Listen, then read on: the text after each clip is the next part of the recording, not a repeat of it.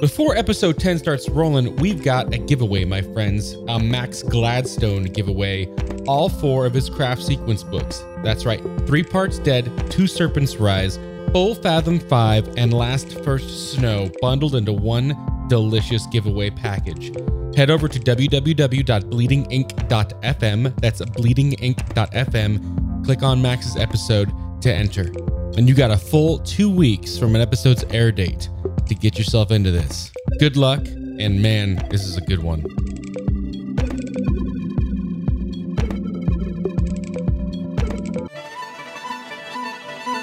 There, there is nothing to writing. All you do is sit down at a typewriter and bleed, and bleed, and bleed. What's this? Bleeding Ink, a podcast for indie authors with J.S. Leonard.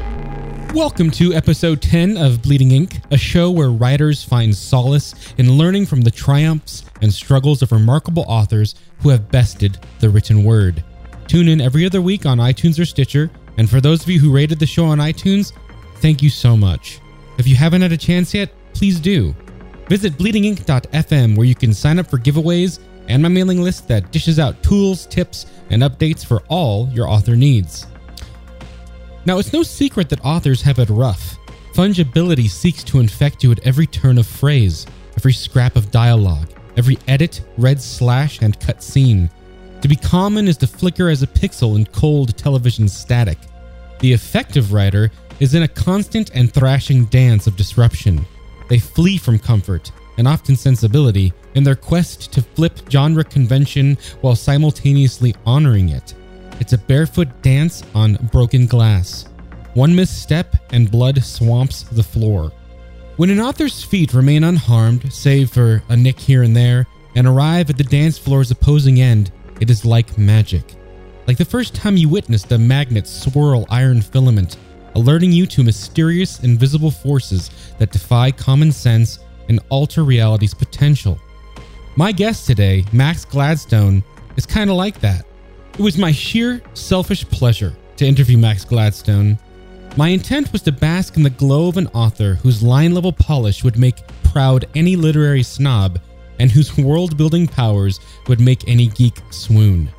His work has burrowed a unique hole in the fantasy genre, taking from Pratchett and Zelazny, and mashes necromancy with some unlikely companions, economics and corporate politics. In his Craft Sequence series, he writes of necromancers that work in something akin to a law firm responsible for the resurrection of dead gods, rather than dead companies submerged in red ink. This series has been nominated twice for the John W. Campbell Best New Writer Award. Rarely do we gain insight into minds that are equal parts science and art. Max and I discuss his background, his present, and his future. We talk about his creative process. Max is a brilliant guy, and like any good magician, loosens the tight shackles of reality's hold with a dash of awe inspiring magic. Enjoy. I've got Max Gladstone on the podcast today, everybody, and I am so excited because Max has proven himself to be a phenomenal fantasy slash corporate business author. How you doing, Max? doing really well. Great, glad to be here, Leonard. Yeah, yeah. Thank you so much. Now, Max, let's just kick things off real quick. Let's. What's your story like? What What do people want to know when they first talk to you? oh gosh. Um. Well. Uh, big questions. Yeah, yeah. I know. Start off with the big ones. Um. So my story is right now. I am a fantasy author. I do this sort of full time. Um, and I, my first book came out in 2012. And I've been writing since about as long as I can remember. And Three Parts Dead, my first novel, which is a novel of uh, sort of the business of necromancy. Um, junior associate at an international necromancy firm who's been hired to resurrect a dead god. So that was probably the fifth novel that I had written, depending on how you count. And oh. the first one that came out. Yeah. Oh, that's interesting. So, w- what inspired? Okay, so you you did four novels prior to Three Parts Dead. Oh yeah, no, I mean, I've, you know, I've just been writing since uh, forever, basically. Uh, probably the first thing that I wrote that was novel length was uh, back in high school, and then I just kept writing books and sending them around to friends. Three Parts Dead was the first one that I went on serious submission with. I'd sent a couple of the prior ones out to agents once or twice, but um, never in any kind of coordinated way. But Three Parts Dead was the one where I thought, this is it. This is this is worth the push. Gotcha. So, um, like, who or what inspired you to to get into writing in the first place? Um, like I said, I mean, you know, I read a lot when I was a kid, and for me, it's always an exercise of sort of storytelling. You read something, you're inspired by it, you want to go on and have the same effect for somebody else, or sort of demonstrate how much you liked the thing that you read by taking what it was doing and uh, trying to push it a step further. Mm-hmm. And like, who were your heroes when you were young? When you were reading that? When you were getting into reading? Oh man, so uh, so pretty broad range. Um, mm-hmm. Um, right now, I'm rereading uh, one of my favorite books from when I was a kid, The Westing Game by Ellen Raskin. Which uh, I don't know if you've ever read that one. It's great. It'd probably be sold as a as a sort of chapter book or a middle grade book now, but. Um, amazing tangled little mystery novel about a bunch of mm. people who are all competing to uh, win the um, the sort of bequests of this multimillionaire who's passed away under mysterious circumstances wait, wait. and left them a riddle challenge. Is it kind of like uh, Ready Player One, but different um, universe. well, kind of like that. I mean, it's it's nominally in our universe, and there's a little uh-huh. bit of that kind of gamesmanship, one-upmanship aspect to it. Yeah, yeah. But it's a lot more about the interrelationships between like 14 or 15 characters who are all going for the prize. Some of them more seriously, and some of them less seriously. So, if you know, if you took Ready Player One and set it in mid 1960s Michigan and made it about like 20 gunters of all different backgrounds and orientations, um, then that would be kind of like what the Westing game is. It's just amazingly charming. So Ellen Raskin, huge influence. Um, Robin McKinley, fantastic fantasy author, um, was like way up there. I read her books so much, and of course, I was also reading like Michael Crichton at this point. Roger mm-hmm. Zelazny is probably the biggest influence on my style, like for the longest period of time. Rogers who? Roger Zelazny. Um, Roger Zelazny. Got it. Yeah, Zelazny. Z e l a z n y. I think. Um, and he is a fantastic new wave science fiction writer who's publishing, started publishing, I think, in the 70s and then was publishing all the way through the like mid 90s. Just mm. amazing work, really poetic, really mm. sharp. The kind of guy who uh, really nothing was lost on, and he expected if you were reading his stuff that you were going to be right there with him. Mm-hmm. So. Yeah yeah. I, I i appreciate it when authors like really care about the line by line when when they've got that sort of cadence to, the, to their language you know? Absolutely. Um, and uh, is that what you're saying? He had that he's basically poetic. He had a sort of musical tone to his writing. Is that what you're saying? Yes. Well that's part of it. I mean there are, there are a number of interlaced things but he was mm-hmm. a poet by background. A lot of people ah. come to sff with poetic backgrounds for a number of reasons that are probably too broad for me to want to speculate on. Interesting. Right? I did not yeah. know that. Well, I mean, there's an, ex- you know, uh, Brian Staveley, whose uh, book The Emperor's Blades really fantastic, comes from a poetic background. Amal El-Mohtar, who's a um, who's a sort of short fiction writer primarily, but also a poet and sort of an active editor of poetry. And Roger Zelazny came out of an academic poetry background, and that's kind of where his first big sort of breakout story came from, also sort of poetic translation. Um, and yeah, there are all sorts of reasons. Maybe it's the fascination with imagery and its transformation. Maybe it's mm. the fascination with form that a lot of people put, pick up through poetry. Mm-hmm. But anyway, so Zelazny took a lot of that, and it all shows in his line by line work. But he also um, didn't have much patience for people who are going to drop details. I'll give you mm-hmm. something mm-hmm. once and then expect you to have it in mind, like this is an mm-hmm. aspect of the world, so that he can call back to it later, mm-hmm. which makes reading his books, especially his early ones, sort of daunting for, for some people now. But I mm-hmm. love them. They're yeah. you really need to be on your A game. Yeah. Yeah, I'm, re- I'm really into that too. So you're saying that you try and you try and employ some of that in your own writing? Yeah. Yeah, yeah, absolutely. That's awesome. Yeah, I, mean, I, no- I noticed you had quite you, you have a very crisp and clean, wonderful style. And um, it's nice to know who your grandfather is. So I'm going to go check that guy out. yeah, absolutely. Yeah. so I, I heard that you went to Yale to study what Chinese. Yep. Okay. And then you ended up writing a book. So so let's talk about that a little bit. Like, what, what's the story there? I mean, you know, I, I had a really good time in college. Um, I really wanted to get Chinese solid um, because a lot of um, a number of reasons. I, I, was interested in doing international work and traveling a lot, and Chinese was a great and very difficult language. And I figured I should probably take the last um, dive through the possible window to get it in my head in a serious way before. I had to start learning all languages as like seriously foreign languages. Mm-hmm. Um, and I more or less succeeded at that. But so I was interested in international work.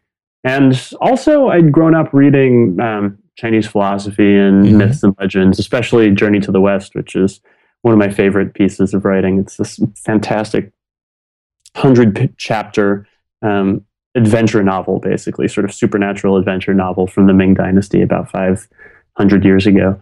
Um, beautiful, like action scenes and really funny and adventurous. And uh, I read it for the first time when I was 11 or 12, and it really stuck with me. Wow. So when you say you want to do international work, were you talking like business? Uh, business development, um, NGO stuff. I was thinking about the diplomatic corps for a while. Um, Mhm. Yeah, uh, basically things that would involve traveling. Gotcha. Yeah. So I'm, I'm just wondering how that now plays back into your work because you've, you've got this business interest and, and it seems like, you know, that's become part of the universe that you write. so it's, it's Well- cool. It's good to know that has an origin. Oh, yeah, absolutely. I mean, I'm just really interested in the way things fit together. And Yeah. you know, business is one of those, um, business and law are areas where a lot of um, different uh, approaches to life kind of fit together. You have people dealing with large scale ethical questions without a great deal of oversight. So you have a lot of sort of personal working through of ethical problems. And you have a lot of different opinions about the right way to do things. Mhm. Like, uh, you know, questions of development, for example. There's very rarely a strong consensus that this is absolutely the morally or like technically even correct way to try to help out a population that seems to be having trouble from an outside perspective or Mhm. intervene in foreign situations whether that's something that you should do even um, like so there are a lot there's a lot of room for really intelligent people to have passionate disagreements about really important stuff which Right. is not only not only makes for fascinating study fascinating study but makes for intense and uh, gripping reading Right. That's I, yeah. I love that you put those two things together. I mean, taking fantasy and, and introducing that element into it is such a smart move. Uh, you know, it's it's it's it's fun to see how certain certain people with different backgrounds pivot. You know, and, and Sure, like yeah. how, how they enter like a whole new freaking vertical, and and suddenly they, they take all this knowledge you never would have thought there was a connection, and and boom, connection, and it's awesome. You know what I mean? well yeah i mean Yeah. getting two great tastes that go great together right Right. Well, sometimes, hopefully. Uh, so, so tell me about your creative process. Like, how do you approach writing on a day to day basis?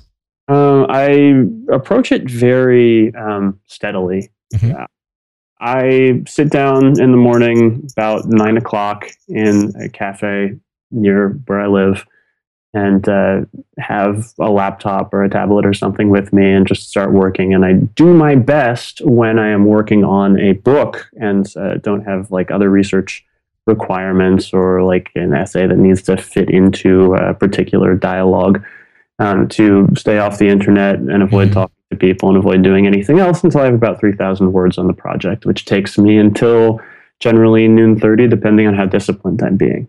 And then the rest of the days for upkeep, business, other projects that are in the fire. Often, if I'm getting like uh, copy edits or revisions back on other manuscripts, or if there's other business that I'm interested in chasing, that's when that happens. hmm So, about 3,000 words a day when you're not Yeah. doing research. Yeah, I mean, research I'll generally be doing in the afternoons. So it's more that um, it's more three thousand words a day if I'm working on a um, long form piece Mhm. because there's a rhythm that you get into with that, hmm so that I get into anyway. Do you use any type of like time management or time technique like Pomodoro or something that would slice up your time? No, not really. I mean, I understand people. Some people really get helped by the Pomodoro intervals. For me, it's the closest thing that I have to a time management approach is a pretty strict division between maker time and manager time, which is a Mhm. concept that's coming out of software development. If, Yeah.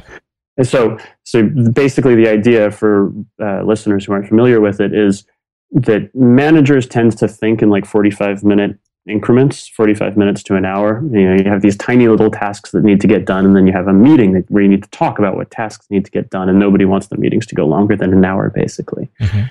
Um, creative brain needs a lot more space to warm itself up, get into a flow state, and emerge from the flow state. hmm And if you break that up into hour long chunks, you may not be able to actually ever reach the flow state or state of maximum focus that you want. So, if you have both sets of tasks to do, like answering email and writing a book or building a software framework or something like that, it really helps to be able to separate those kinds of time for one another. Mm-hmm. So you have a four hour block that's just this is my focus time for the creative project. And then you have other time where you can sort of be flitting around and doing anything that needs doing. Yep. Um, when I am able to adhere to that model, I find myself uh, much more productive yeah. on a more dependable schedule. Um, mm-hmm. But within that, you know, I try to, I, I, you know, do what needs doing. Basically, the only important thing is staying off the phone or uh, or the internet, or, or or getting called for podcasts. Oh, you know, I mean, this is the afternoon. So. Oh yeah, it's true. Where are you, where are you based? Somerville, Massachusetts. Oh, okay, okay. So you're, you're East Coast, right? Yeah. Yep. Cool. Um, so um, yeah, I, I, know when you said the four hour sort of chunk, it's interesting because I, I actually am a software engineer. I have, I have that as my background. Okay, yeah. And one of the things that I discovered is um, I actually don't really have more than a good four hours of creative because I consider software engineering creative. Coding oh, is, is, a creative activity. Totally is. And um, in in me, like in a day, I mean, mm-hmm. you can push it, but then you start to really wear yourself out. And um, you know, I kind of like to be the sort of like the steam train where it's like slow, but or sorry, freight train where it's like slow and steady, but it's slow and steady forever. It's not like mm-hmm. you're you know on eleven, you know, from like you know for a week and then you're done for like two weeks because you're sick. So yep. that's an excellent piece of advice. Um, that's it, absolutely. And a lot of people, um, a lot of people who end up in a situation where they're able to focus on writing for a decent chunk of their time have that same experience mm-hmm. of you know hitting the end of the, of realizing that you have at most about four to five hours yep. of peak productivity in a, in the course of a day. Yep. That's great and if you try to force it more than that, you get yourself into an unsustainable position. Right, and and you can experience burnout, which which personally I can attest is is horrible. yeah, yeah, absolutely. Yeah. Do you you said you like working at a cafe? Mm-hmm. Yeah, yeah, yeah. So me too. I, I enjoy getting out of the house. I work from home also, so um, yeah, I, f- I find that being around people is actually good on occasion. But I put my headphones on and I just tune out. yeah, yeah. Um, so you said you wrote uh, a few books or some some amount of books before Three Parts Dead. Now, what? How did you arrive at this particular blend of like fantasy and, and corporate business? Like, what what what what initially got you on that track? Well, um, I really enjoy trying to understand things that I don't have enough background in to properly understand. Mm-hmm. And when you do that a lot, you start reaching for, I start reaching for um, common languages. Mm-hmm. So, okay, I'm, I'm not really going to be able to necessarily understand this thing from the inside out, but I can understand it um, by making analogies to other stuff that I've had experience with in the past. And as a serious nerd from way back, mm-hmm. the language of fantasy springs really readily to me. Like mm-hmm. whether it's a sort of a gaming structure or any one of a number of books that I grew up with. And uh, still sort of inhabit to this day, right? So mm-hmm. yeah. when I started talking to, for example, bankruptcy attorneys about like, you know, okay, so explain to me what this is. I don't don't really know how it functions. Um, and they were explaining, well, okay, so you have this thing that's like actually it's not it's more than just the physical assets, right? A company is. It's yeah. a set of ways of doing things, a set of agreements with other people or with other companies.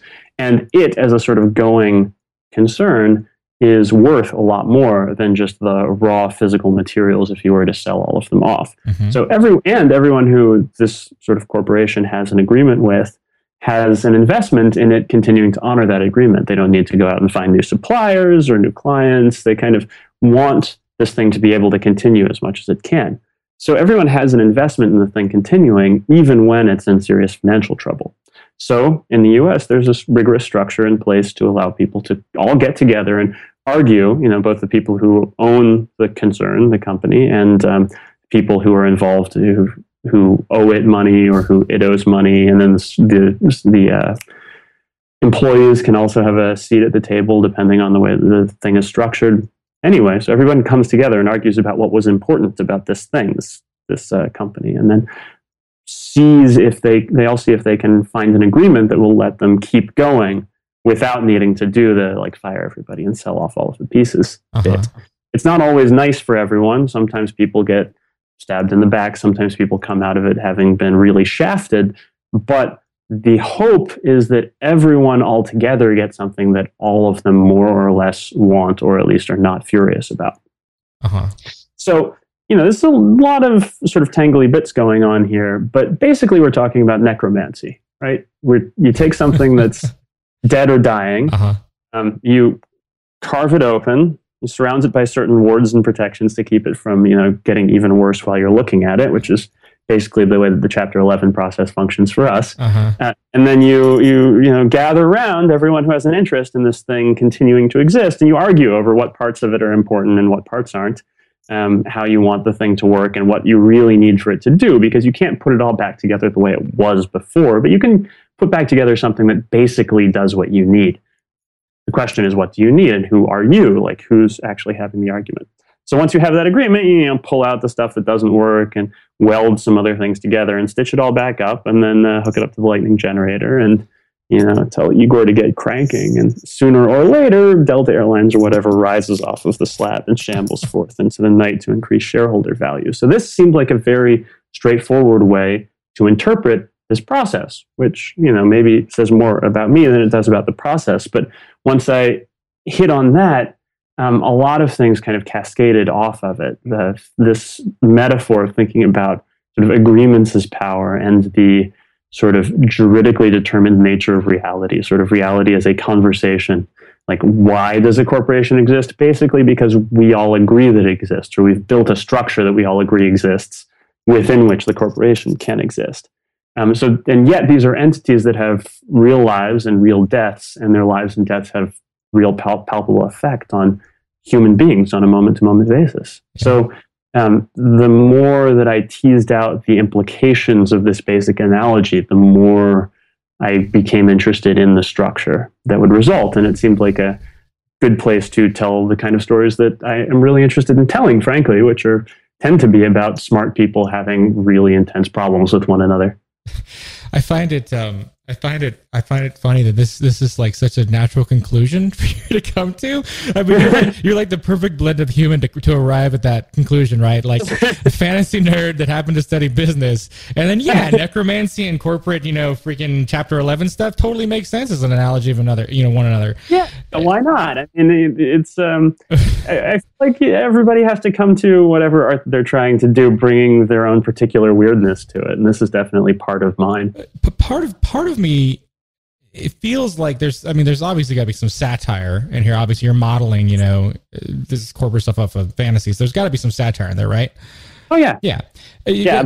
do you, i mean are you a fan of terry pratchett? Because it feels like there's some pratchett going on Oh, totally. I'm a huge fan of Terry Pratchett. In fact, the sort of the earlier drafts of Three Parts Dead, especially, felt very Pratchettish. And he's, I mean, ever since I read Good Omens for the first time Right. back when I was tiny, um, he was a huge sort of fixation of mine. Yeah. And there's something that he does. There are a number of things that he does that I really love. Um, and one of them, which I'm doing absolutely in the craft sequence, is using the slight remove of an invented world to be able to look very closely and very critically at stuff that goes on Right. in our lived reality. You know, things that you would never really be able to put on a mimetic page, you can talk about in fantasy, especially because fantasy has such a cool set of tools for externalizing metaphors and uh, sort of deep structures of society. You can talk about them as magic or you can project them as gods sure in a way you really have a hard time doing in what I would call like mimetic fiction or the stuff that generally tends to end up in the literary side of the bookstore. right it kind of you know it kind of reminds me that you're, you're trying to you're pulling off like the daily show a little bit I hope so. yeah, yeah. brilliant show good Well, stuff yeah. good camp to be in mean, you, they, and they have the same license, right? Like they- a good Daily Show episode gets to say things that a normal news show doesn't. Absolutely. Yeah. Yeah. Yeah. It's viewed through, through the, the lens of comedy versus the lens of like the news network. And, uh, you know, and yours is through, viewed through the lens of fantasy. And it's the same thing. Um, Totally. and it's all brilliant and it makes me happy. Glad that it does. It makes me happy too. Good. So, okay. You, uh, you, uh, so you had, um, did you have the book done before you tried shopping it out there? Like, like, how did you know you wanted to go to the publisher with this particular novel? Well, um, a number of things. Basically, it was a cooler idea. Like the idea seemed more interesting and more different from anything else that I'd ever seen Mhm. than the books that I tried to write previously. I'd written a number of books that were all um, getting into things that I was interested in at the time, but thing that felt as Do you Uh, mind uh, spelling those out a little bit? Like what Oh the? yeah, sure. Yeah. So so um, let's see. Uh, so there was a, the first thing that sort of counts as a novel was this enormous sprawling kind of fan fiction forum thing that I was involved in for uh, for about a year. I took a, I was on this role playing forum on the internet and took a whole bunch of people's characters and basically um, killed them in the context of an enormous like multiversal war. And it was huge and it was dramatic and it was enormous fun. Um, and uh, you know, all in all, a pretty great way to spend so my free time. Your roots are in, in Dungeons and Dragons or something of that nature, just like all Yeah. fantasy writers. No, I'm just I- I kidding. well, role playing and gaming are hugely important, Oh, yeah. and one of yeah, absolutely. I mean, for me, and just I think for the world in general, the, one of the powers of the role playing circle, and one of the reasons that I feel a little sad that it still is more of a peripheral culture, Yeah. it remains more of a peripheral culture after its initial like enormous emergence, where you have the kids in ET playing Dungeons and Dragons, right? Because Yep. that's the cool thing to do. Yeah. Um, is is that uh, gaming, tabletop gaming, especially, and especially role playing gaming, is a like user focused um, storytelling mechanism. Mhm. It's, the, it's people at the campfire. Yep. You don't need anyone's It's permission to do. That's it. yeah. That's it. And you don't need anyone's permission. There's no platform that you need. There's no internet connection that you need. If you have some folks who are willing to sit at a table for a while, Mhm. You can and, and you can agree on some rules to use, which you don't need to buy from anyone. You can make them up yourself if you Mhm. want. You can have this really profound and um, sort of psychologically intimate experience of like Mhm.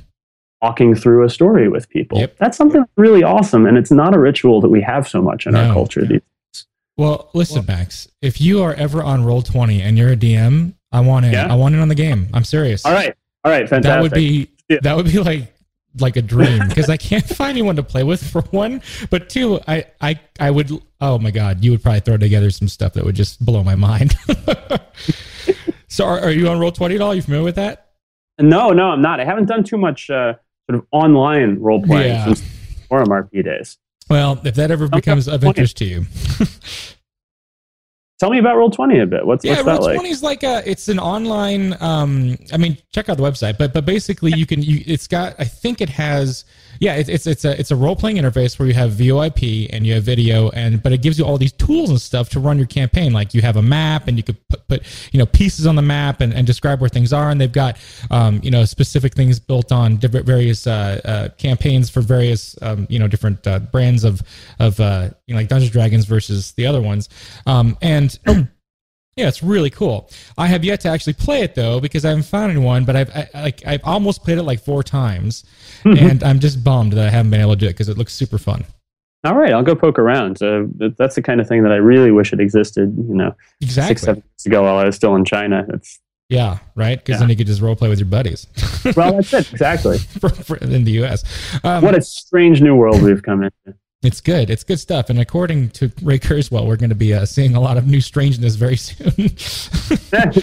Man, I've been reading some of his Right. predictions recently. Good lord. Um, anyways, um, so you so you had okay okay hold on. You had this initial draft. Did we even answer how we okay? And you started shopping. Okay, so it was a unique. Yeah. Okay, sorry, yeah, Unique so, premise. yeah. So right, so so yeah, so um, where where did we go? Oh, we were, I was talking about like earlier books. So I wrote Mhm. a mystery novel that was really inspired by some some stuff that uh, clicked on in Dorothy Dunnett's Lymond Chronicles Mhm. about characterization and information release. Ultimately, even though I wouldn't have described it that way at the time. um, there were a couple um, there was one sort of very wild and far out science fiction novel that will probably never be published so who knows if people are like searching through crazy juvenilia at some point in the far far future which was like really great for me to put together this book but Uh-huh. also very different um, from something that i would write now Yeah. and then um, sort of adventure archaeology kind of novel there was a very abstract expatriate novel um, about mixed martial arts, among other things. Um, that I wrote while I was living in southern China, which was very cool and also really good for me to write. Yeah. But all of these, you know, were sort of exercises in one way or another.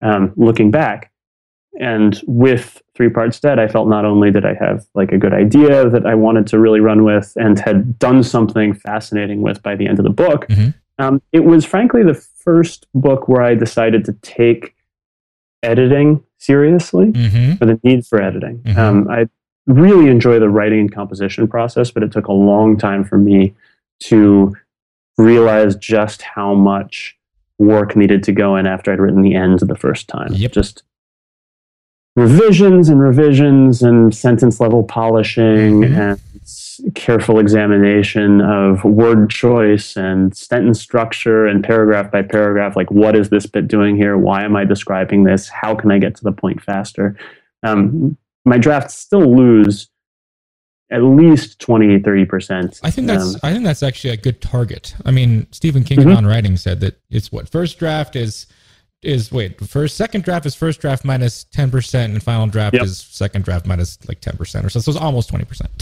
yeah that's, that seems about right Yeah. i mean i've definitely gone far over i mean i've written first drafts that needed like 50000 words cut from them off of 160000 word manuscript Yeah. but I, I, I subscribe pretty strongly to the school of thought where your story has a certain amount of impact, right? Mhm. And you want each page of the story to have as much impact as possible. Yeah.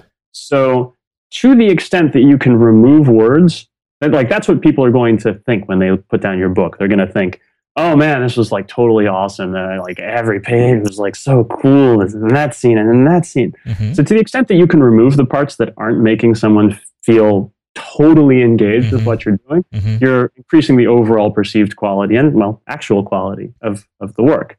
So like take out all of the filler. Should be all killer Yeah. the, Nice. I like process. that. so when you were um, when you were learning like how to edit your own work, uh, where where did you turn to? Like what did what, what did you study? Oh man. Um, so a lot of different things. Um, for me, uh, the big hurdle wasn't so much, didn't turn out to be so much story structure level stuff, for which you have, um, there are great resources like, uh, gosh, I don't know. Uh, McKee's story is a good one, but like by no means the end point of the conversation.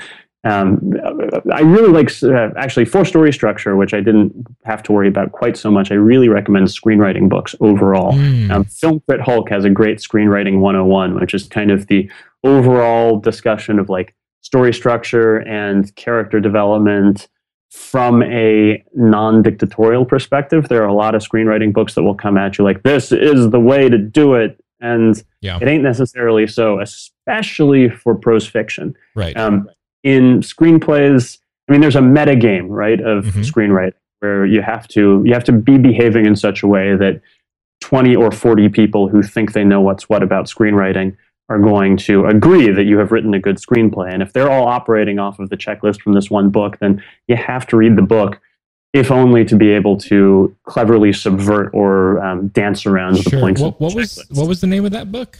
Oh, so this is this is just screenwriting 101, um, which is by this this dude Film Crit Hulk. I think he's a dude. Film Crit Hulk. Film Crit Hulk. Yes. So this is um back when Badass Digest was still called Badass Digest. This this guy writes these 10,000 word film reviews that are fantastic. Oh, Some of the best scholarship, like like sort of public consumption film scholarship that I've ever read. Um, in like Hulk voice, you know, so all caps, like Hulk especially interested in interplay of form and content in this scene, you know, that kind of thing. And it's great. It's Uh-huh. great. That is He, he gets away with so much because of that voice, I think. It's really, really fun to read. Yeah. But so that book's a good balance of of uh, giving you structural development without trying to lock you, the reader, into some preconceived notion of what the story is. Because especially for books, um, there are fewer stages that a book needs to go through before it hits the stands, Mhm. it hits bookstore bookstore shelves, than like a studio film, Sure. let alone a television series. Good lord. Yeah, yeah, exactly. I, I mean, was you just- need to. I, Yeah. I was just, I was just, uh, there was an awesome article. I forgot the blog it was on, um, uh, but it was about how hackers came to be. That movie, you know, that that sort of like, Yeah, yeah, totally, totally. Oh, my God, that thing sat on the shelf for like three years before What? and Really? the, and the guy was living in New York interviewing hackers and wrote the script it was awesome and it just went through all the bureaucracy that it could possibly go through before it actually was made it was so, but yeah I, I I get what you're saying. That's what I'm saying. I, I will link Yeah. to that though. I will find that that article because it is fascinating. Go go on though. Sorry. So books Yeah, have less awesome. time to, to shelf. Yeah, totally, totally. So yeah, I mean, you have to impress the heck out of an agent, and you have to impress the heck out of a, an editor and some other people at the publishing house, um, and then you're kind of good to go. And then, I mean, of course, it matters that you impress reviewers and you impress readers. Obviously, it's what it all comes down to sooner or can't later. forget 'cause- about them no well, yeah, no, I mean, everyone, really, everyone else can hate or be middling about your book, but if readers or some like subgroup of readers really love it, that's all you need. yeah Um, so but how, but yeah, go- so so so there's that, and but a lot of the work that I needed to do was frankly just line by line editing, and you can get some of that from books. You can get some of it from John Gardner. He'll talk about yeah, it a little bit. great There- Gardner's fantastic. There are um, amazing books of writing exercises. That um, I'm trying to remember what the title of it is. Um, there's a sort of 101 like writing exercises book that some of the Iowa people put out. That's Mm. a lot of fun and really informative. But I'm spacing on the title right now. I will find it Um, and link to it because now I'm gonna go buy it Yeah, there's a. Uh, let's see. I'm glancing over at my um, at my shelf right here. There's um, there's a, a book called uh, "The Fiction Editor, the Novel, and the Novelist," um, which is also really great. But in the end, it came down to knowing that you can't use words, especially good ones, over and over and over again. And it is rather You- basic yeah yeah, I mean, it's it's like a list of ten things gets you most of the way, and I could do most of them off the top of my head. You know, don't use cool words over and over again. You get the word that you love once. right Um, you know, don't don't spend a lot of time in tenses that aren't simple past or present if you're writing in present. Like Mhm. if you're spending a lot of time in pluperfect, if your hads and you know wases are all over the. If you're spending a lot of time in pluperfect, don't.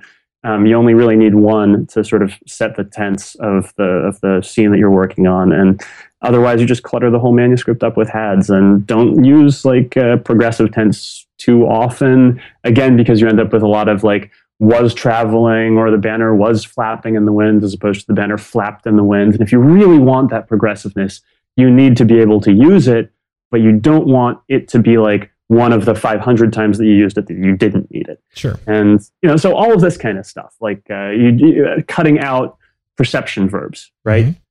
Um, feel yeah. Any any any feels, any feels, you know, you- well, cut out the, the character feels, cut out the character sees, cut out the character hears, because again, you can convey all of that with simpler and more direct sentences. Well, now that we're on this topic, I'm I'm, I'm going to bring it up. I was going to bring it up later, but I, I want your take on the the the the old cliche of how do you Mhm. show and don't and not tell? oh, okay. Because you Um, started getting into it then, right? yeah. Don't use feel. Show it. Don't tell it, right? Don't tell us how he's feeling.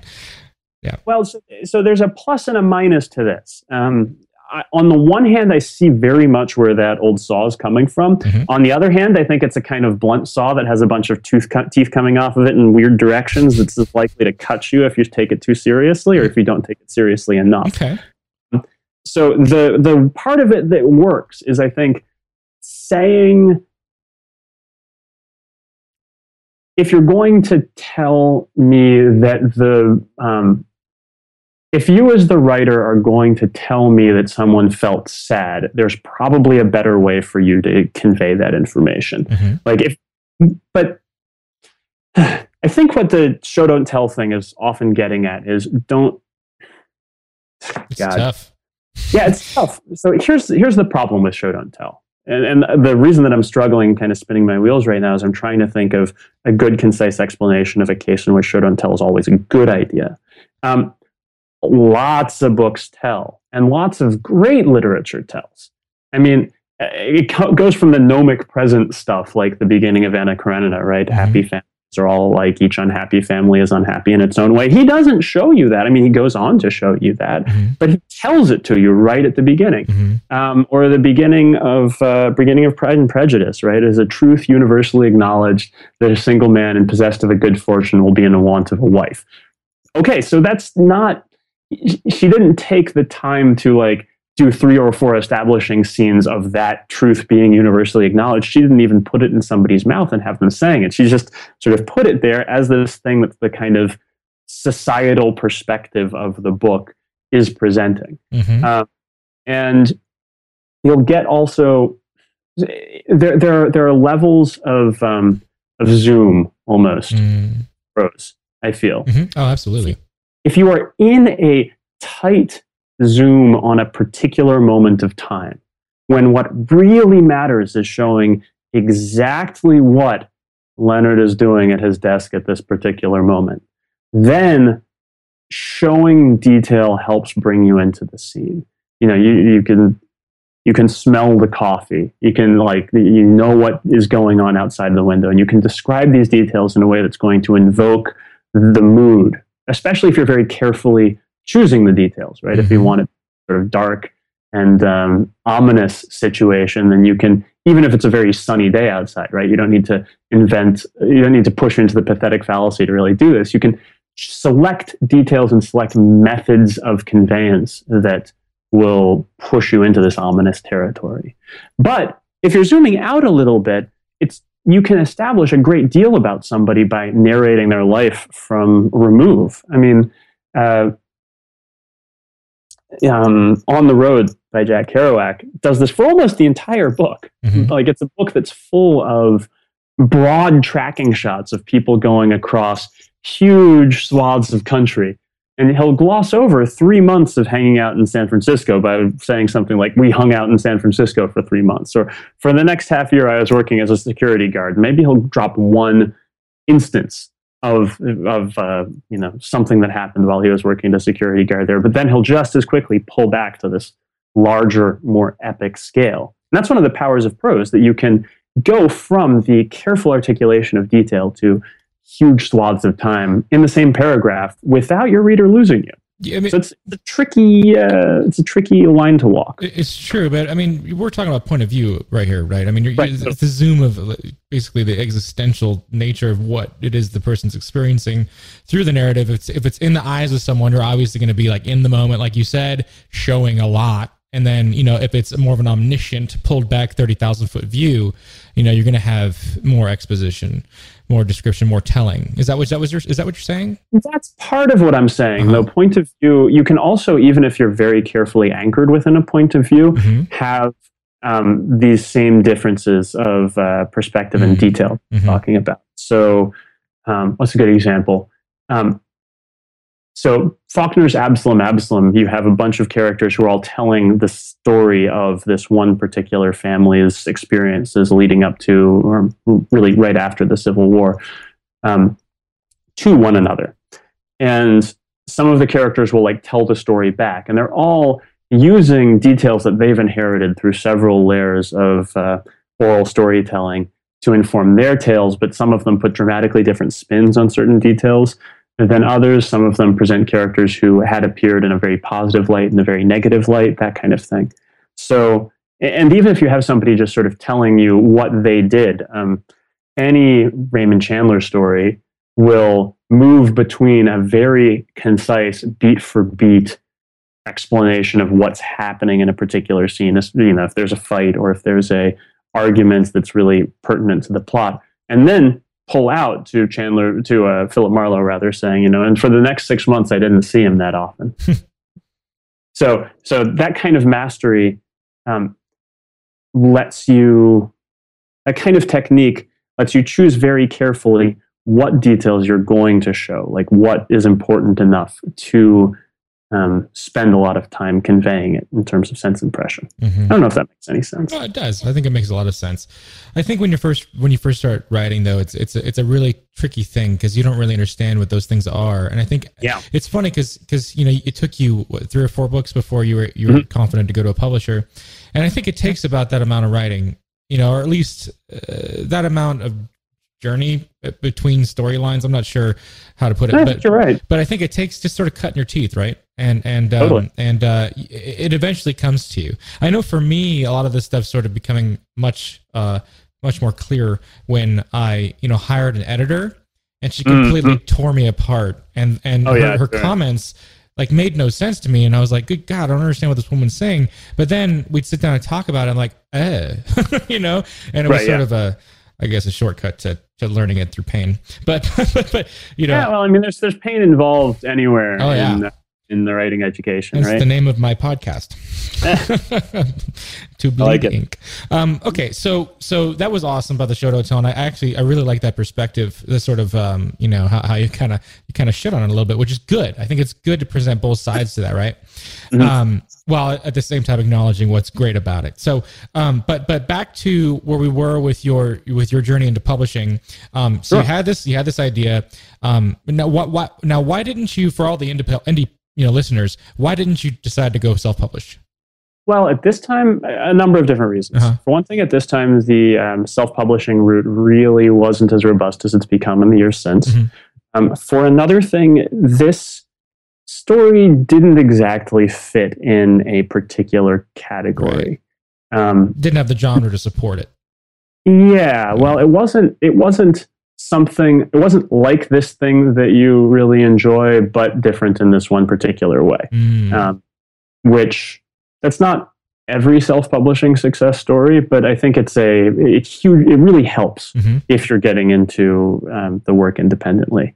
Um, well, you see a lot of excellent category mysteries. You see a lot of excellent category romances. You see a lot of excellent fantasy novels that are using sort of tropes like traditional architecture of fantasy novels in much the way that people have been using them for a long time. And that's fantastic. It gives people who are writing that sort of stuff an avenue for um, getting their work out there. Mhm. And it gives people who are interested in reading the kinds of things that they grew up reading to just keep reading them Mhm. and read new stuff that's being published in that vein. Totally for it. Um, the world that I'm building in the craft sequence is taking bits and pieces from a lot of genres, so it would be pretty hard to. It, it'd be pretty difficult to position um, in a particular niche outside of this is this thing that is like itself. Mhm. So I felt like it would really benefit from having the push that a larger publisher could bring to it. Right. Um, also, frankly, um, I didn't, when I started this, have much of a platform or um, sort of space on the internet developed for myself. And I Mhm. think that people who are excellent at self marketing or already have that kind of a groundwork built will do much better with self publishing. Right. Um, I, I think uh, these. I mean, I'm thinking of Andy Weir especially Right. um, with The Martian as a great example. And I'm not talking about a huge like, uh, you know, Kanye West-sized promotional apparatus, but Andy Weir had by the time The Martian came out a very successful sort of hobby webcomic with uh, a sizable devoted readership, of which I was one. You know, and Yeah, um, webcomic? I didn't know that. Oh yeah, totally, totally. So there's this webcomic Casey and Andy, which is out there somewhere, um, still on the internet, which is very like MS Paint. It's not you know the most visually compelling Sure. webcomic that you're ever going to run across, but it's really funny, really Kinda like nerdy, sort of. Yeah, it's beat for beat mad scientist humor, basically. And so, you know, there were there was this group of people who were really into stuff that Andy Weir does, and then when he started doing The Martian, we're spreading that to all of their friends. So there was like this. Even it doesn't need to be that large of a community, but there needs to be some kind of community there. Mhm. Um, where I think you, people really benefit from there being that kind of community there. And you see a lot of people who come off of fan fiction to self-publishing in the same way. They build a following on various fan fiction community sites and then go there. But I'm not really an indie publishing expert. And it seems to me at this point that the combination of the lack of a sort of preset niche for the books to fit into, plus my own lack of experience with self-publishing and self-promotion, um, and plus my lack of a particularly developed framework uh, or platform meant that there was a lot that a traditional publisher could bring to the table. hmm Yeah, I think um, I, I definitely think because I've been speaking with a lot of authors about this, and when it comes to having a book that doesn't quite fit into an, an you know a genre, it's not like a clear cut. You know, this could definitely work in this space. Um, you know, you kind of need someone to vouch for you. And I think I think one of the biggest things publishers can bring to the table is, being that gatekeeper or that voice for you, saying, "Hey, you should need to check this guy out because look at all these other books we've got published and they're awesome, and this guy we think fits into that category." And sometimes you know you need that push. So I think it was I think it was actually an excellent decision on your behalf to do that. So, Hmm? Think- well, thank you. was- I'm, I'm glad you agree. it was good logic, sound logic. Um, okay, so so you knew you wanted to go, you know, get yourself published.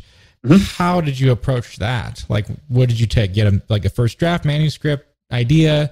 What'd you do? Well, so I had I basically polished the manuscript to within an inch of its life. I Mhm. mean, like nine, ten drafts or something like that before I went out with it. It isn't a route that everybody's going to take, but I think I really needed it, and I think the book benefited from it. Once I had a manuscript that I was confident was beyond reproach, um, I went through the what I what was at that point the standard agent query process. I exhaustively researched a bunch of agents, built a query letter, then built 20 or 30 more query letters until I found one that I thought really captured this very strange book that I had put together. Sent out a bunch of those, got a lot of interest.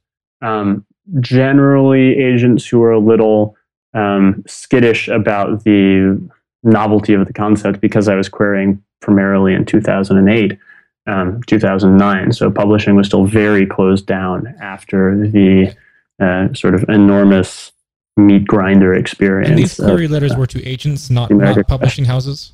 Yes, Okay. these were to agents. So a lot of publishers, especially at this point, were not open to unsolicited submissions at any time. Mhm. Um, that, these days, you'll see a few of the uh, established, especially the like um, bigger indie presses. Mhm. Um, thinking of Angry Robot, especially Mhm. having open submissions. I think Gollancz even had an open submission window of like six weeks or something this last year. Or maybe that's coming up in this in early July, in early January. Um, anyway, so you'd have there really wasn't a way to get the manuscript over the transom with any on any timeline. Tor always has, I believe, kind of open submissions policy, but it's very much you chuck the book over the transom, and then maybe two, three years later, you might hear back if somebody's interested. So it seemed like going to agents was a better idea, Yeah. especially since I would need an agent eventually to handle the contract negotiation stage of the process. Mhm. So sent out a bunch of queries, got, you know, uh, basically, I'd say 30%, maybe a little bit lower than that hit rate in terms of agents requesting partial manuscripts off of the query letter. Mhm. And then sent in the partials and then the full manuscript request when those came in. Um, and eventually, by iterating this process for a long time and tweaking the query letter and getting better at pitching and selling the book, I, you know, an agent offered representation. Um, I, she had a few suggestions, which I thought were very much in line with where I wanted the book to go. Mhm. Um, so I went back into the manuscript, did some structural revisions. They turned out to not be anywhere near as extensive as I'd initially feared. Um, the book was basically still the same book; it was just slightly better. and then we went on submission, Uh-huh. which is what you want, right? Right, a, uh, exactly. I was just about to say that. That's exactly what you want. Right. So um, so then we went on submission and got a couple publishers interested, and and uh, that's how we ended up here, basically. and you, and you ended with Tor, right? yes, Okay. So you shopped in eight, oh eight, and and it, it didn't actually publish until 12. Um, I shopped in, I guess, 2000. So it took me a while to find an agent, and the agent to publisher process was much faster. So how I was how long did it take to find an agent? about a year. So Okay. I shopped the agent from late 2009 through for an agent from late 2009 to basically early 2011. And once I found the agent, then it took me a couple months to get a publishing deal, and then about a year from that date to, uh, yeah, about a year from that date to come out with the first book. So okay, so so that was three parts dead. You've done th- Mhm. three books since then, or do you have the fourth one on the way that's not published? Um, three books since then. Yeah, So we have, and then there's Four a fifth one. yeah, fifth one Yeah, on the way. four sorry. out. And um, how much creative control do you have over like the art direction of the covers and such? Um, I have very little contractual creative control over the art direction. In Uh-huh. practice, Tor really likes me, and I really like Tor, and so they're willing to at least listen to some ideas that I have, but not so much in terms of like composition. Just the one thing that's been really important to me since the contract negotiation stage of the process is that I want the characters on the cover of the book to look more or less like the characters who are inside the book Sure. and to you know dress more or less the way that they dress. So you know, it really mattered to me that Tara would be black on the front of Three Parts Dead. Sure. Um, she is in the book, Right. and the same has been true of all of the other books. Um, Were those Tor's been really receptive to my concerns on that score. Right. And were those the original covers when they first released? Uh, yeah, Yeah, because they're really Yeah. they're really nice. so towards I like them a lot. Yeah. I think that has done really a fantastic job with the covers Yeah. of my books. I'm especially excited about the cover for the next one. oh, awesome! Uh, Four Roads Crossed. So, Looking forward to it. yeah, Um, that's very cool. So since then, uh, I've seen you've written some short stories for for Tor and Uncanny. Yep. Do you suggest that as a good exercise for authors to sort of get known? Uh, yes, though I don't. Yes, though not necessary. Um, if you are going on agent submission or on really any kind of mass submission, even if you're sending direct to publishers, any credits that you have under your belt, anything that says like this person is serious, Mhm. helps Okay. a little. A little. Excuse me. yeah. So anything that uh, anything that says this person is serious, take them seriously helps. So if you have good short fiction sales, if you have you know, there are workshops that attending helps a little bit. If you have an MFA or some kind of writing background, even if it's in a different field, I think um, that can help a lot. Interesting. But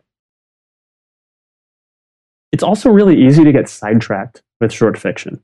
I think. How so? Well, if you are not natively a short fiction writer, if like what you want to be doing is writing novels, then you will probably be more rewarded by honing your novel writing game hmm than you will by honing your short fiction writing game. There's a different pace Right. to write a novel. There's a different kind of endurance that's required, and there's a different kind of um, rhythm. Mhm. You can take good novel skills and turn them into good short fiction writing skills, um, and but you'll probably just feel better about yourself if you're trying to write the novels that you want to write, as opposed to the short fiction that you feel you kind of need to write in order to be taken seriously and in order for people to read your query letter. That said, I've found that I often come up with ideas that are sort of short pitch ideas, things that really can get done and would be best done in 3,000 words or 5,000 words.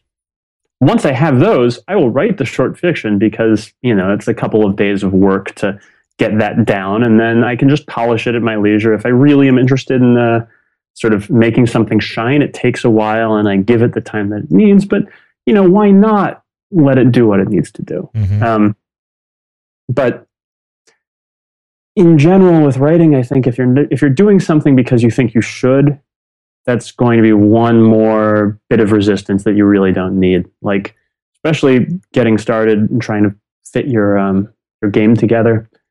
Don't make the hill any steeper than it needs to be. Sure. Yeah. I think the least amount of friction is obviously going to Mm-hmm. probably get you to the finish line.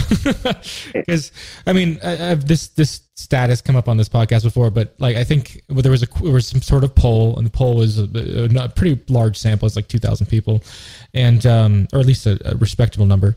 And it was, you know, do you want to have do you want to have written a novel by the end of your life? Was the I guess the the, the question, and I think ninety percent something like 80 or 90% of the people said, yeah, yes, well, yeah, that's like a dream of mine, right?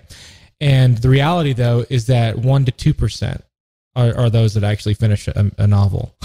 and um, it's pretty pretty wide gap, you know? Yeah. So Yeah, it means it's really, really hard. Yeah, I mean it is Yeah. really hard, and like a lot of people, a lot of people are vaguely interested in writing and don't necessarily want to follow it through. I think of it like exercise a great deal. sure. Um, if you're doing something that you love doing, then you're going to do it more and be in better shape. Yeah.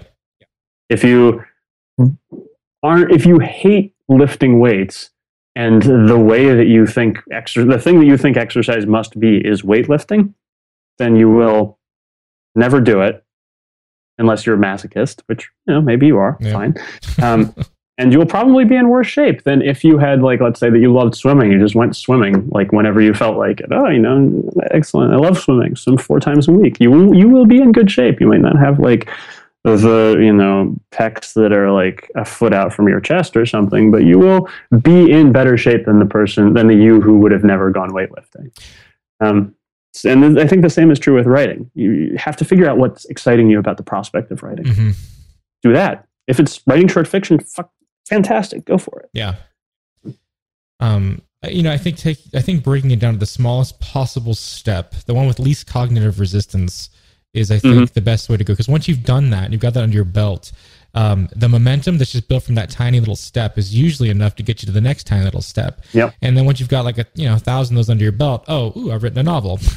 Yeah, So, yeah, you absolutely. know, swimming can definitely lead. It can upgrade into you know um, weightlifting. You know, yeah, more comprehensive training protocols. I mean, especially if you're trying to do anything at a high enough level, you need to incorporate cross training in order to actually support yourself. Right. And I think that, you know, like Anne Lamott's Bird by Bird, she breaks down like the whole idea of writing is like, you know, it's just bird by bird. You just do one by one. It's one sentence at a time, you know, and I think when you start thinking in those terms, um, it becomes a lot, a lot easier. So, Yeah, I can see that. yeah. um, all right. So who, who would you say your ideal reader is? Oh man, I don't know. Um, Me. yeah, sure. Um, my, I really like writing stories that I want to read. Mhm. So, but it's not just me. Honestly, my ideal reader is somewhere in the sort of sweet spot or in the overlap of about fifteen or sixteen people that I could name. Um, Mhm. I write books that I want my friends to enjoy. That's awesome. You know, and the people I care about and people I respect. Do you, do you have a picture of them in your mind when you're writing? You're like, oh man, you know, Joe or whatever the, their name is, is really going to love this one, this one, you know, scene here. Oh yeah, for sure, yeah. sure. And sometimes I'll slide in in jokes that I know like only one person's going to get. Um, but for the most part, it's yeah, like what what rhythm is necessary to make these people that I really want to enjoy this book sit up and pay attention. Sure. Uh, I know we're coming up, coming up on the end of this interview, but I've got a few more questions I want to try and get Yeah, sure. through. Okay, yeah, let's go. Are Lightning you, round. Are you good on time? yeah, yeah, yeah. I can I can do four minutes. Yeah. Cool. All right. So, um, interactive fiction. How did you how did you enter that arena? Like, how did you start doing doing that? Well, I mean, the interest springs very much out of my interest in gaming from way back, Okay. right? Let's yeah, let, let's let's let me let me pause and back up. Are you a gamer, and what type? If you are. Um, I am a gamer. I am, I think, natively and by history, a role playing gamer, especially tabletop RP, like we were talking about Mhm. previously. These days, I. I went through a pretty intense video gaming phase when I was younger, and I still think of myself as a video gamer, even though I play maybe one or at most two video games a year at this point. I just don't have the time and the sort of mental energy for Yeah. a lot of it. Um, I love these days tabletop board gaming. Yeah. Um, It's amazing Or- the resurgence, isn't it? it's fantastic. It's fantastic. I love it. God I love think I know. Kickstarter.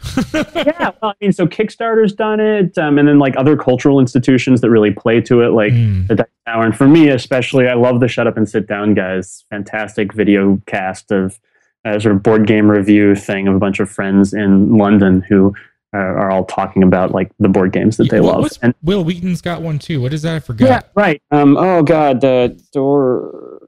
It's awesome. I'll, I'll link it.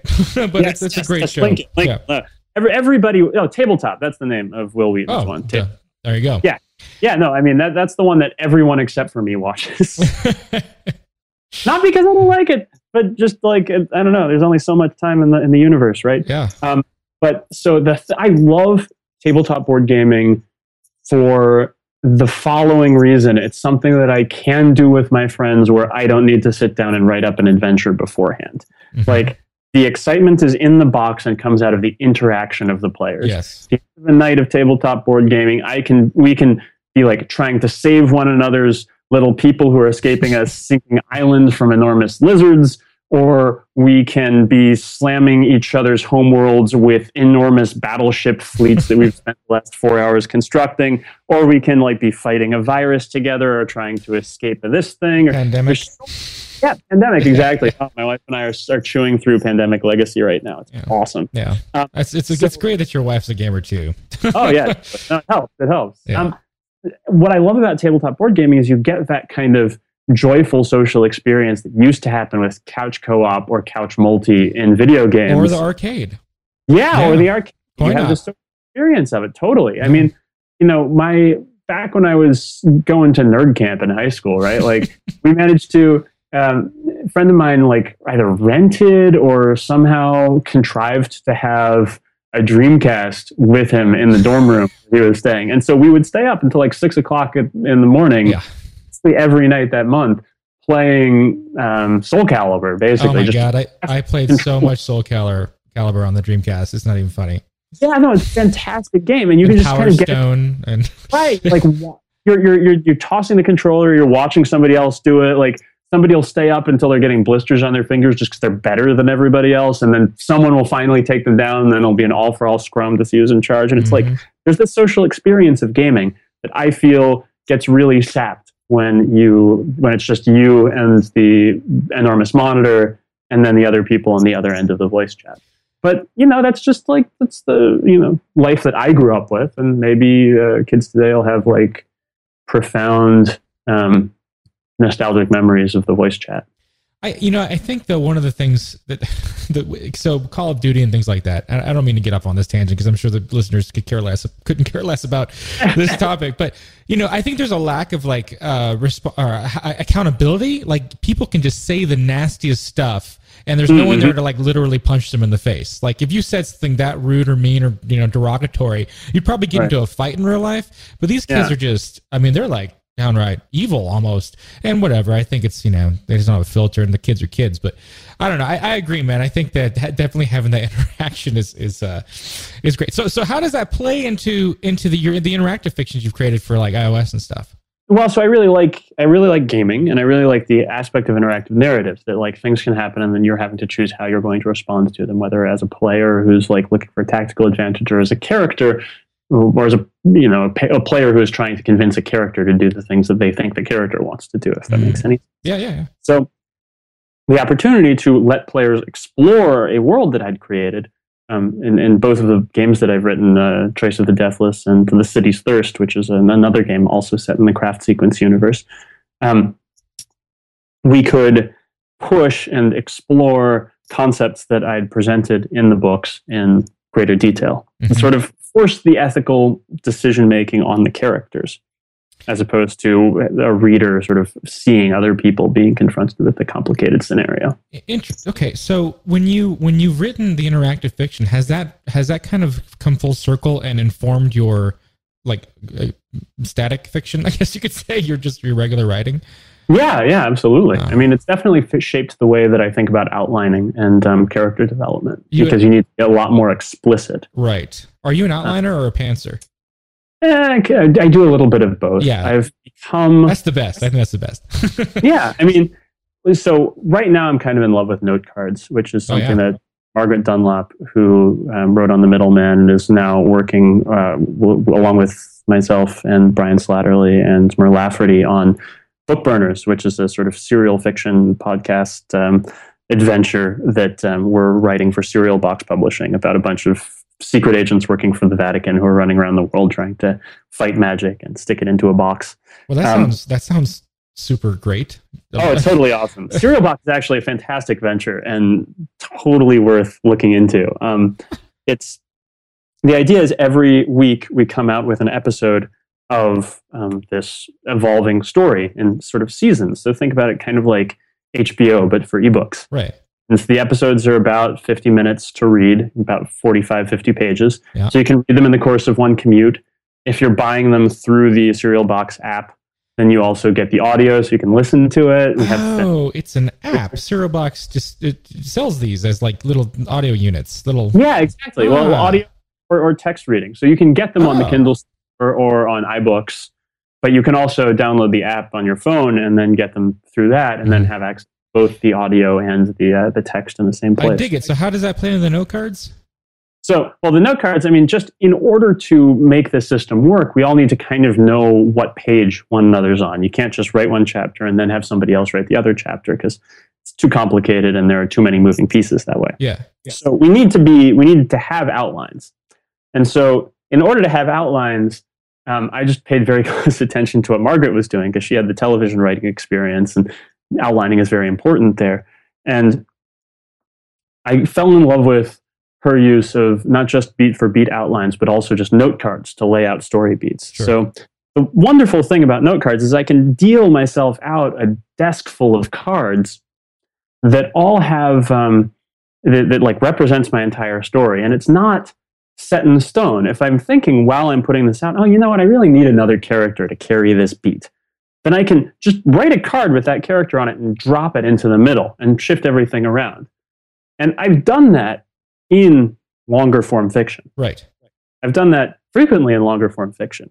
when I do that in longer form fiction, if I've been flying by the seat of my pants, I sometimes need to delete 20,000 words and then rewrite them with this character in. Right. Or three or four working days trying to weave this person through and then smooth out the edges like a potter to make sure that you can't see the seam. Yeah.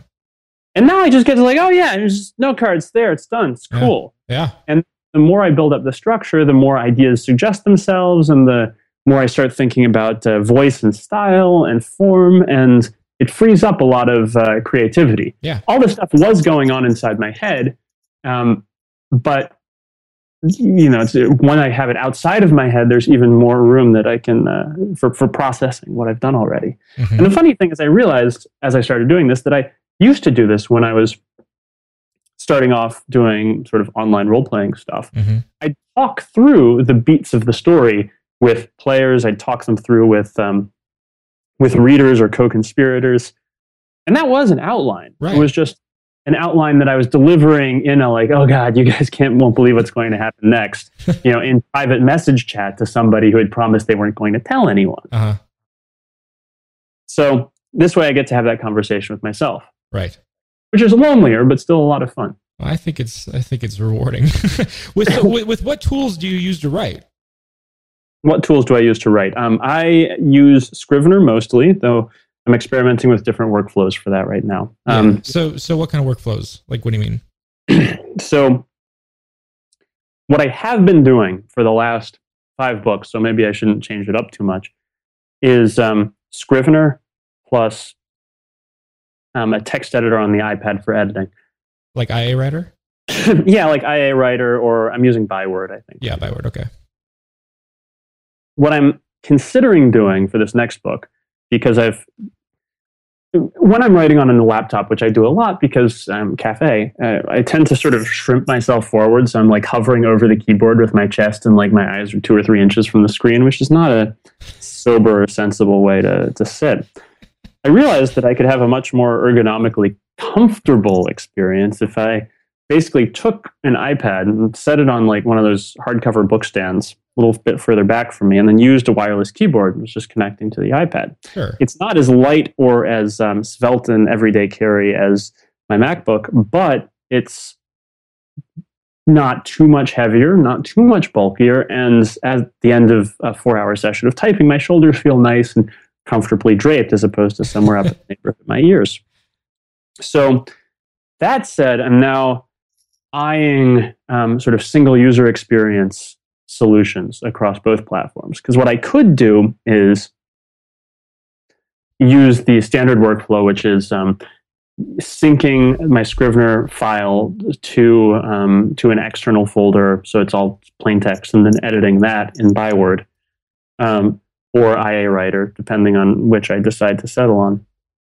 Or I could get something like Ulysses, which would have a Mac um, implementation and an uh, sort of iPad implementation that have basically the same user experience. So I could literally like be writing the thing on the iPad, sync it up to the cloud, and then come back and be writing it on Ulysses also, which has a lot of advantages.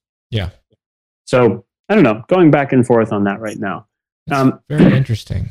Yeah, I mean, I think it's really easy to valorize process and to like get too into the weeds of it. Everybody does what they do in their own way, and there are strengths and weaknesses to basically any approach. But for me, I really value Scrivener, and I think by extension, Ulysses also, for its ability to um, have subdivided chapter hmm headings.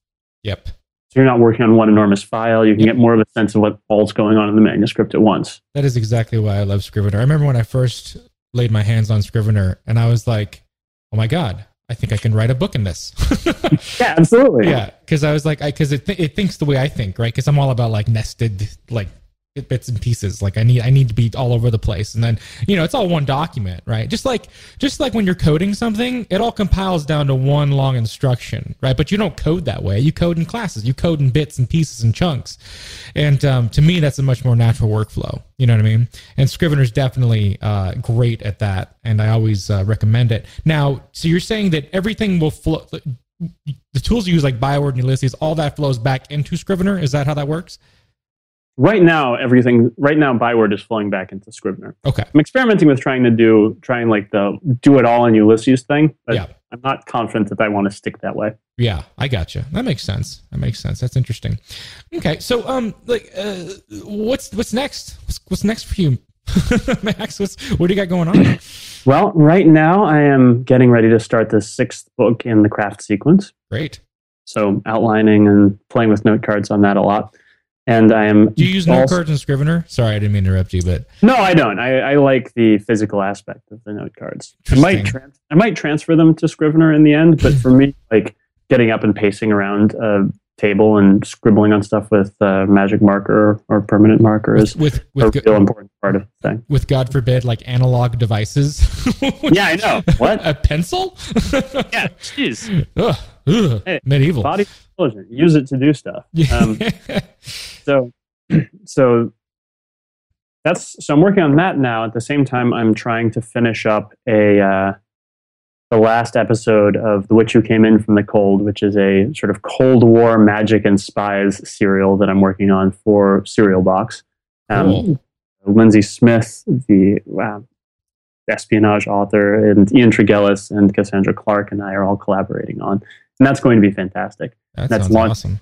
of um, the end of January. It's really fun um, spy drama with mystical things going on in it. People are running around. There's there are monstery kind of things, and just everybody lying to everyone else, and that good sort of backroom Cold War fun. And also getting ready to start the uh, second season of Bookburners, which the like awesome Vatican secret agenty thing that uh, I was talking about a little earlier. Right. So a lot, of irons in the fire all at the same time. Yeah, that's all. That's all awesome. I like how you're you're you're branching out into some sort of experimental spots. Like you've got, I mean, the the Bookburners thing alone is is a really interesting new take on on how people can consume narrative. You know, Yeah. and I dig it. I dig it. Uh, I'm sorry. What was the which one? The the you you The Witch it? in from the Cold. So that's another serial that um, we're doing for Serial Box. Okay, neat. So it's like the Vatican one, but but with a Cold War background. Yep. Yeah, exactly. That's awesome. Okay, um, cool. So so to wrap things up, where can people find out more about you, Max? You can find more about me on my website, which is maxgladstone.com, or on Twitter at maxgladstone. Great. That's awesome. I, th- man, this has been such a phenomenal hour and 15 minutes. This has actually been the longest uh, Bleeding Ink podcast episode yet because it's packed with goodness. All sorts of goodness. Well, thank you so much for uh, sticking with me for an hour and 15 minutes. This was a lot of fun. oh, I'd, I'd stick with you for another hour if you, if you had it, but uh, none- our- my- your people's ears get tired. So, Fair enough. Fair enough. My throat's getting ready to give out. all right, man. Well, thank you so much. And until next time. All right. Till next time. Thanks a lot. For more episodes and giveaways, head over to www.bleedingink.fm. That's www.bleedingink.fm. If you want to help me out even more, you can go check out my book, Modern Rituals The Wayward 3, on Amazon today. And if you like what you're hearing, share the show. My goal is to get this show into the hands of as many writers as possible. So share it with your friends, your family, other writers you know, and let's make this happen. And also, I don't know if you guys know this, but I'm a software guy and I make tools for writers. Check out jslauthor.com. That's for JS Leonard. jslauthor.com. There you can sign up for my mailing list, get free tools, and all kinds of awesome stuff.